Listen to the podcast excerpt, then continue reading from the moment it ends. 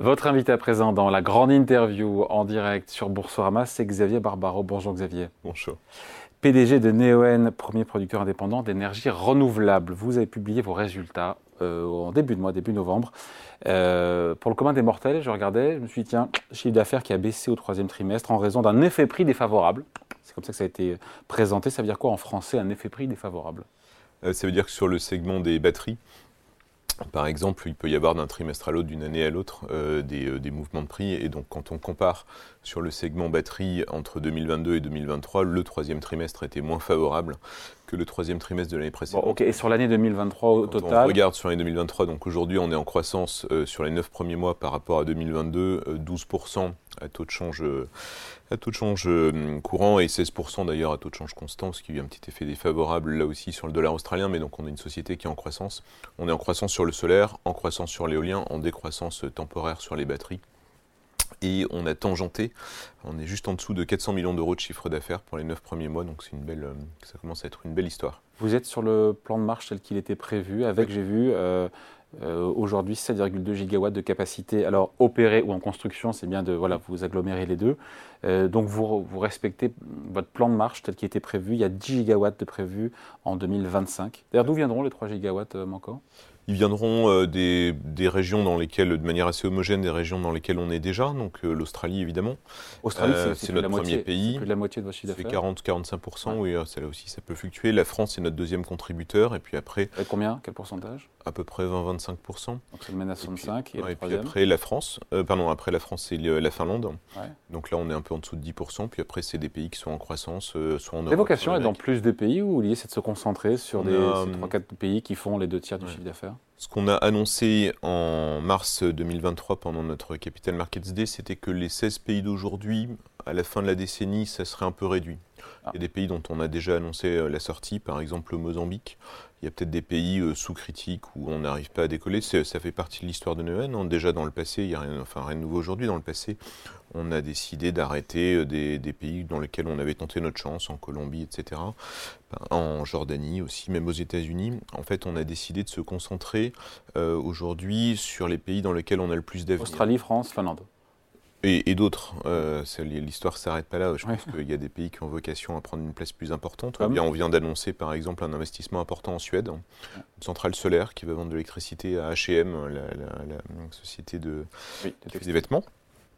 Et on a aussi d'ailleurs de, de, de l'éolien et du stockage en Suède. Donc on, on a des pays dans lesquels on grandit, mais l'histoire de Neoen maintenant, après avoir pendant une décennie euh, essaimé et tenté notre chance à plein d'endroits, c'est plutôt de voir là où ça a poussé et de densifier là où on est. C'est ça qui a changé dans ce nouveau chapitre ?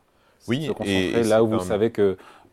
Vous avez bah, c'est là où on peut créer le plus de valeur parce que, euh, parce que c'est là où on peut combiner de l'éolien, du solaire et du stockage et c'est là où le, l'ensemble de ce qu'on fait a plus de valeur que la somme des... Il y a des synergies finalement euh, entre, entre les activités, oui. entre le solaire, l'éolien, le stockage, je comprends. Par ça. exemple en Australie, en combinant de l'éolien et du stockage, on, on arrive à livrer une électricité continue à un client minier, B, B, le groupe B H P en l'occurrence. Et qui va évidemment payer plus parce qu'il peut compter sur notre production, elle, est, elle n'est plus intermittente voilà. et elle est verte. Donc ça, ça correspond. C'est ça la réponse, parce que celles et ceux qui ne sont pas sceptiques, mais qui disent « ouais, mais le solaire, l'éolien, bah, quand il n'y a pas de vent, quand il fait nuit, euh, les pics de demande ne sont pas au moment où il y a du vent ou du soleil ». Euh... Ça, ça c'est vrai pour les électrons, on va dire, les plus commoditisés, euh, donc le solaire ou l'éolien bête et méchant, bien sûr qu'il est intermittent, mais ce que fait Neoen, c'est combiner d'abord plusieurs parcs solaires, plusieurs parcs éoliens, de l'éolien et du solaire, de l'éolien et du solaire et des batteries, et à la fin, ce foisonnement entre les, des actifs de production d'une part et en plus des actifs de stockage d'autre part, fait qu'on arrive à livrer un produit à valeur ajoutée, donc euh, il est vert, il est pas cher et il est fiable, et ça c'est une équation gagnante pour nos clients et évidemment pour nous. Donc Neoen aujourd'hui est sur une trajectoire de forte croissance industrielle et financière. On a confirmé qu'on serait dans la fourchette de guidance qu'on avait donnée, qu'on serait typiquement au milieu de cette fourchette. Et la rationalisation peut-être de notre portefeuille de pays ne va pas du tout euh, avec une histoire de décroissance. Au contraire, on est sur une belle trajectoire. Bon, sur la France, cette année, vous avez mis en service plusieurs centrales solaires et deux parcs éoliens. Racontez-nous un petit peu. euh, et un peu aussi des appels d'offres euh, que vous avez pu remporter. Voilà. Et, puis, et, et, et au-delà de ça, faire écho avec l'actualité du jour, à savoir que la France détaille aujourd'hui son, euh, son plan énergie-climat. Une loi est prévue en deux mille quatre, des révisions à la hausse, on a compris. Alors, je l'ai lu rapidement parce que ça vient de tomber, mais euh, avec des révisions à la hausse en matière de production d'électricité renouvelable, solaire, éolien, ça va évidemment dans votre sens, j'imagine. euh, Oui, alors les, les lois sont parfois à l'enfer et pavées de bonnes intentions. Euh, donc les lois. Il y a déjà sont... une loi, il y a déjà une loi l'an dernier. Oui, hein. Il y a déjà eu beaucoup de lois. Ah, euh, on sent euh, dubitatif. Beaucoup de lois et beaucoup de décrets, et donc beaucoup d'interprétations et, et parfois beaucoup d'attentisme, parce que quand une loi sort, on attend les décrets d'application et en attendant, il ne se passe pas grand-chose. Mais euh, le paradoxe, c'est que tout ce qui peut durcir le système, Euh, en France ne, ne décourage pas Neoen pour autant. Dans le dernier appel d'offres dont on a eu les résultats au mois d'octobre, Neoen était le premier lauréat en nombre de projets, le deuxième en puissance cumulée. Donc on avance bien, mais le paradoxe c'est que ça peut parfois, ces lois peuvent décourager d'autres acteurs et à la fin c'est peut-être pas très bon pour l'avancement global du pays. Mais en tout cas, Neoen en France aujourd'hui grandit encore plus vite qu'avant. On était sur une trajectoire d'à peu près deux cents mégawatts par an. Aujourd'hui, on est en train de doubler ça. On a même l'ambition d'arriver de manière soutenable à cinq cents mégawatts par an. Donc, en gros, quatre cents à cinq cents millions d'euros d'investissement chaque année en France. Donc, Neoen, aujourd'hui, est l'acteur euh, probablement le plus dynamique en France dans le solaire. L'éolien, c'est plus compliqué. D'autres, d'autres étaient peut-être, euh, avaient commencé avant nous, étaient peut-être mieux armés. Mais dans le solaire, en France, Neoen, aujourd'hui, a, une, a la trajectoire peut-être la plus dynamique. Indépendamment, encore une fois, des annonces de rehaussement d'objectifs euh, euh, gouvernementaux en matière de production d'énergie renouvelable, au-delà des lois dont on attend apparemment certains décrets. Oui, on peut toujours attendre, mais... Euh, mais on ne va pas se plaindre de la puissance publique, parce que d'abord, enfin, on est partenaire, hein, nous, on... On a des projets qui nécessitent des autorisations compliquées. C'est vrai qu'aujourd'hui, ce sont des projets de, avec des vraies implantations physiques. Ça prend de la place, c'est important de bien faire les choses. L'idée, c'est pas non plus de se précipiter. Ce qui est un peu dommage, c'est qu'aujourd'hui, la recette dans le solaire, euh, on la connaît. Donc, on sait comment faire du solaire, je pense, de manière euh, intelligente en France. Donc, c'est dommage de ne pas aller plus vite. Les objectifs ont peut-être... On est en retard en France par rapport, encore une fois, si ce qui fait juge le, si juge de paix, c'est l'accord de Paris par rapport à la puissance qu'on devrait avoir en matière d'énergie renouvelable. La France est le, le seul pays d'Europe qui a raté ses objectifs euh, en matière d'énergie renouvelable, qui d'ailleurs refuse de payer l'amende qui va avec, et, et pourquoi pas, c'est, ça ne nous regarde pas. Mais on pourrait faire plus. Quand on regarde les, les, les trajectoires qui sont données par R T E, par l'ADEME, aujourd'hui, les objectifs reflétés par le gouvernement sont euh, en dessous de ça. C'est un peu dommage. Voilà. Je trouve qu'il y a un mismatch entre certaines, certaines agences, certains opérateurs, et puis, le, et puis le, les, les, euh, les objectifs donnés par le gouvernement. Mais à la fin... Reprenons un peu une approche bottom-up, indépendamment des objectifs globaux. Un acteur comme Neoen, aujourd'hui, en France, sont des implantations dans sept, euh, sept régions.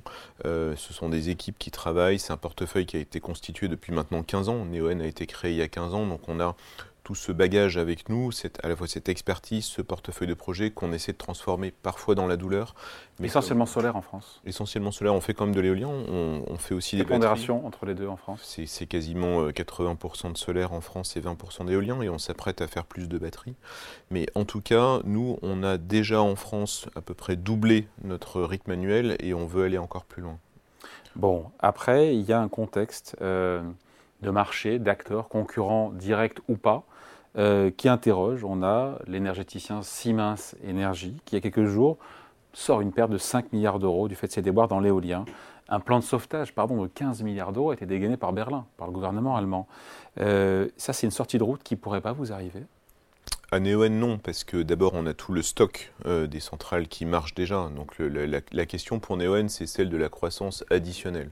Aujourd'hui, nous, on est... Une assez... question de qualité de ces éoliennes, apparemment. Qualité oui, de oui. ces éoliennes et flambée de, de ces coûts de fabrication.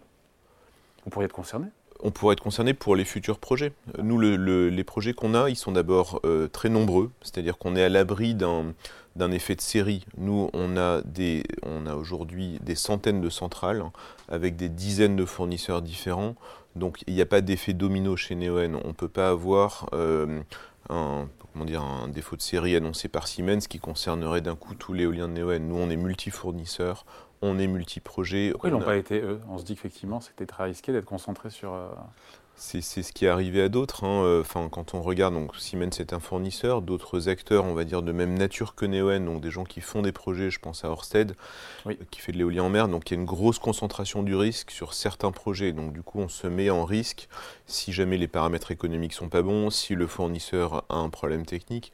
Chez Neoen, à nouveau, répartition sur des, euh, des dizaines de projets à travers quatre grandes régions, à travers des pays différents et à travers des fournisseurs différents. Donc nous, il y a, y a vraiment cette, euh, ce foisonnement qui nous met à l'abri de ce genre de problème pour les sept gigawatts déjà constitués. Donc on a en gros sept milliards d'actifs, ça c'est en dur. Et puis pour la suite, eh ben, si un fournisseur euh, disparaît, ce que je ne souhaite évidemment pas à Siemens, je pense que Siemens a un avenir.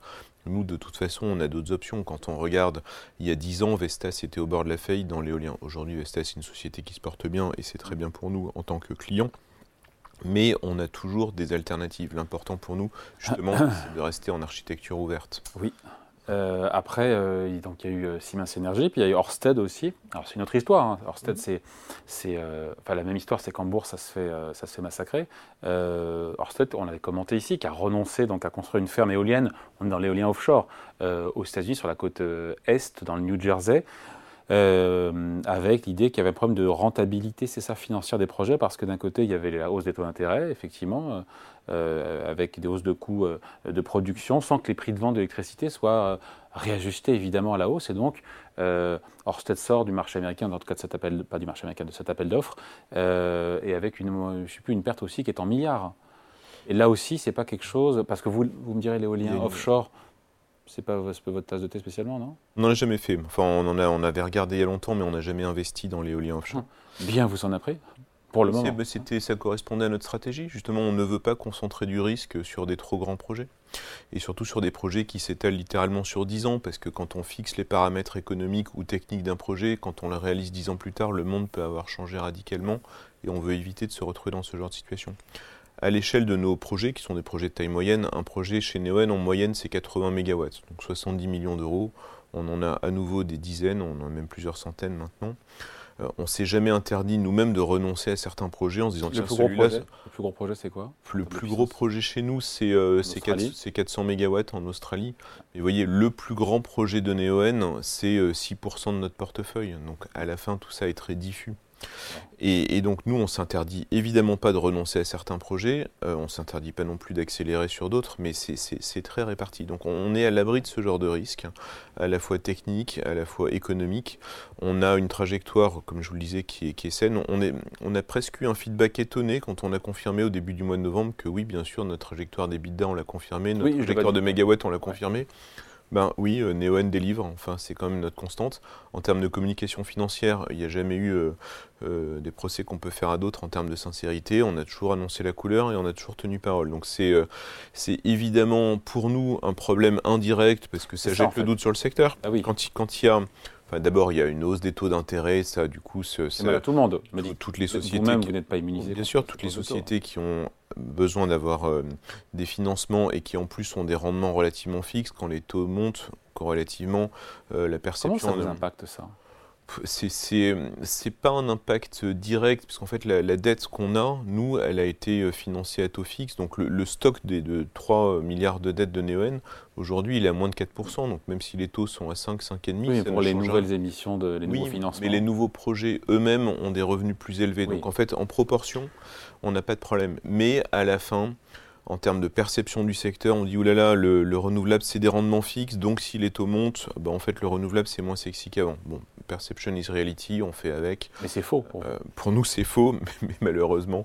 Euh, c'est faux parce que vos, vos revenus sont aussi... Bah, tous les nouveaux projets ont des, des rentabilités qui augmentent. Mais c'est vrai que dans les, les projets déjà fixés, les I R R, les taux de rentabilité interne, sont, euh, eux, ne vont pas tellement changer. On essaie de les améliorer, on a des leviers, mais c'est vrai que ça ne va pas changer radicalement. Donc l'équilibre financier de, cette, euh, de la technologie autour des renouvelables n'est pas remis en cause, malgré l'inflation des coûts de construction, malgré la flambée des taux, ça ne remet rien en cause. Contrairement effectivement à cette idée ambiante qui est en train de... Parce qu'on a annoncé, par exemple, on parlait du dernier appel d'offres gouvernemental français, on a annoncé que Neoen, par exemple, même si on n'a pas donné nos chiffres, on était dans les hauts de fourchette qu'on avait annoncé, nous, dans notre Capital Markets Day, sur nos objectifs de rentabilité. Donc on est, euh, on, on est en train d'améliorer notre propre rentabilité et c'est normal puisqu'effectivement les coûts de financement ont augmenté et les attentes des investisseurs ont augmenté. Donc il n'y a pas de problème chez nous, il y a peut-être des problèmes chez d'autres. On est parfois un peu mis dans le même sac, c'est la vie. L'important, ouais. c'est surtout que la trajectoire vous industrielle... Vous irritez un peu quand même d'être mis dans le même sac que ouais, d'autres. Il faut, faut, faut pas se vexer, mais c'est vrai que le, je pense que plus que jamais, euh, tenir parole d'abord sur sa trajectoire industrielle et puis avoir une, une communication communication financière sincère, je pense que plus que jamais c'est important. Quand on regarde ce qui s'est passé pour Ørsted, je ne suis pas en train de, de me réjouir du malheur de, d'une autre société, je pense qu'Ørsted est une belle maison, mais ils ont annoncé euh, en juin que tout allait bien, en août que tout allait bien, fin août que en fait finalement ils avaient refait leurs calculs et qu'ils avaient deux virgule cinq milliards de provisions à passer, ben, la sanction est immédiate, ils ont perdu dix milliards d'euros de market cap dans la foulée, parce que ça faisait vraiment désordre. Hein. Ouais. Juste pour clore le sujet, euh, Xavier Barbaro, sur, le, euh, sur l'éolien offshore, on, on a un gouvernement, un gouvernement britannique qui a annoncé, je crois que c'était euh, ouais, il y a quelques jours, une semaine ou dix jours, l'augmentation de soixante-six pour cent du prix garanti euh, d'électricité qui est issue de l'éolien offshore euh, sur les côtes euh, anglaises. Euh, c'est nécessaire, évidemment, et en même temps, euh, ils l'ont fait parce que beaucoup d'appels d'offres n'ont pas trouvé preneur. Bien sûr. Les appels d'offres en France, euh, d'ailleurs, sont régulièrement sous-souscrits. Dans le, je ne parle pas de l'éolien en mer, mais sur le solaire ou, euh, ou l'éolien terrestre. Les appels d'offres sont sous-souscrits d'abord parce que c'est compliqué d'avoir des permis, mais aussi parce que l'État met parfois des plafonds trop bas. Or, les coûts de financement et les coûts industriels ont augmenté. On a besoin, nous aussi, de couvrir notre coût du capital qui a augmenté par rapport à avant. Et on, on sent qu'il y a des États qui restent méfiants sur le thème. Il ne faut surtout pas que ces gens-là gagnent trop bien leur vie. Je suis assez d'accord. D'ailleurs, l'idée, ce n'est pas que, c'est pas que nous-mêmes, on, on ait des rentabilités indues. Mais il faut quand même qu'on soit capable de servir euh, le coût de notre capital et puis, évidemment, nos coûts, nos coûts industriels et financiers. Et euh, en Angleterre, comme en France, comme dans d'autres pays, euh, les États rehaussent les plafonds euh, ou les rémunérations garanties parce que sinon, bah, sinon ouais. il ne se passe rien. Donc ouais. ça veut dire quelque part la compétitivité qu'on nous a, dont on nous a parlé autour des renouvelables, c'est moins vrai aujourd'hui. On sait que le, le coût de l'électron euh, nucléaire, c'est quoi, cinquante autour de cinquante euros mégawattheure sur les centrales sur amorties. Les centrales déjà amorties. Oui, bon, ouais. on va parler de celle-là, c'est celle qui nous, ouais. qui nous donne de l'électricité aujourd'hui. Si on, on prend en compte l'énergie solaire, l'éolien, avec le coût de stockage, avec les batteries pour ne plus avoir euh, les problèmes d'intermittence, ouais. est-ce que l'énergie renouvelable est toujours compétitive aujourd'hui? On est à combien? Alors on a, on... L'hydroélectricité est à quarante aussi, non? C'est oui, pas... alors, et le, enfin, quand on regarde le, le débat récent sur le nucléaire en France, donc soixante-dix euros pour des contrats longs d'E D F qui mélangent évidemment les centrales déjà amorties et puis les nouvelles centrales à financer. Ouais. On peut dire en gros le nucléaire amorti c'est cinquante euros, le nouveau nucléaire c'est cent vingt euros, ouais. c'est à peu près ce qu'on a en tête. Et, euh, et aujourd'hui, quand on regarde ce que Neoen sait faire, ça dépend évidemment des pays, puisque ça dépend de la taille des projets, en qui France. Est plus grande en Australie. En France, le dernier appel d'offres solaire pour des électrons intermittents, donc sans batterie, on est très entre quatre-vingts et quatre-vingt-cinq euros par ah, mégawattheure. Sans batterie et avec batterie? Avec batterie, on serait typiquement vingt pour cent plus cher. Mais donc, ouais. on est en dessous des prix du nouveau nucléaire. Ouais, mais au double, au triple de l'en nucléaire déjà amorti. Des ouais, alors déjà... Si vous prenez une centrale solaire déjà amortie, euh, son coût est bien inférieur à celui d'une ah, centrale ouais. nucléaire déjà amortie aussi, parce que le, voilà, on a, on, a, on a structurellement, je pense, avec le renouvelable, que ce soit du solaire ou de l'éolien, la bonne solution pour le mix électrique du futur. C'est vert, c'est pas cher, c'est souverain. Bah, c'est pas cher. Euh, on peut dire que c'est pas cher. En tout cas, nos clients, visiblement, sont contents, puisque indépendamment des appels d'offres gouvernementaux dont on a parlé, Neoen vend de l'électricité à des corporates, que ce soit en Australie, mais aussi en France. On vend de l'électricité à T D F, on vend de l'électricité à H et M en Suède, on en parlait tout à l'heure. Ces gens-là ne viennent pas nous voir euh, par devoir moral, enfin, ils, trou- ils y trouvent leur compte. Euh, donc nous, on est extrêmement confiants sur notre modèle, hein, que ce soit pour participer à des appels d'offres gouvernementaux, on aime bien, mais que ce soit aussi pour vendre en corporate. On n'est pas dépendant, je pense que c'est important de le rappeler, on n'est pas dépendant d'un régime de subvention ou d'un régime d'appels d'offres gouvernementaux réguliers. Nous, on sait vendre nos électrons tout seul. Hein. Il n'y a pas de problème. Euh... Xavier Barbaro, il faut parler évidemment sur Boursorama du cours de bourse. Mmh. On est à vingt-six euros, euh, l'action gagne douze pour cent sur un mois, on perd le double depuis le début de l'année. Vous estimez être mieux loti que ce qui s'est passé sur évidemment Siemens ou Ørsted, où vous en sortez pas si mal? Bon, c'est final. Pas une estimation, c'est factuel. On est la société du secteur qui a le moins baissé cette année, je crois. On a baissé pour des raisons de taux d'intérêt, on en parlait tout à l'heure. Euh, quand on regarde aujourd'hui, quand on remet les, les, les D P S ou les dividendes là, qui ont été détachés euh, à travers les années, on est à, à peu près euh, au double, quasiment au double du cours d'introduction en deux mille dix-huit. Donc quelqu'un qui a investi à l'I P O de Neoen il y a cinq ans est quand même largement gagnant. On est évidemment forcément un peu nostalgique des moments où on était au-dessus de cinquante euros. Ouais, jusqu'à euh, soixante d'ailleurs. Oui, jusqu'à soixante, j'espère que... Alors ça, c'était un pic très euh, à l'échelle d'une semaine, je crois. Bah oui, mais on mais prend, on prend sûr, hein. Mais j'espère que ça reviendra.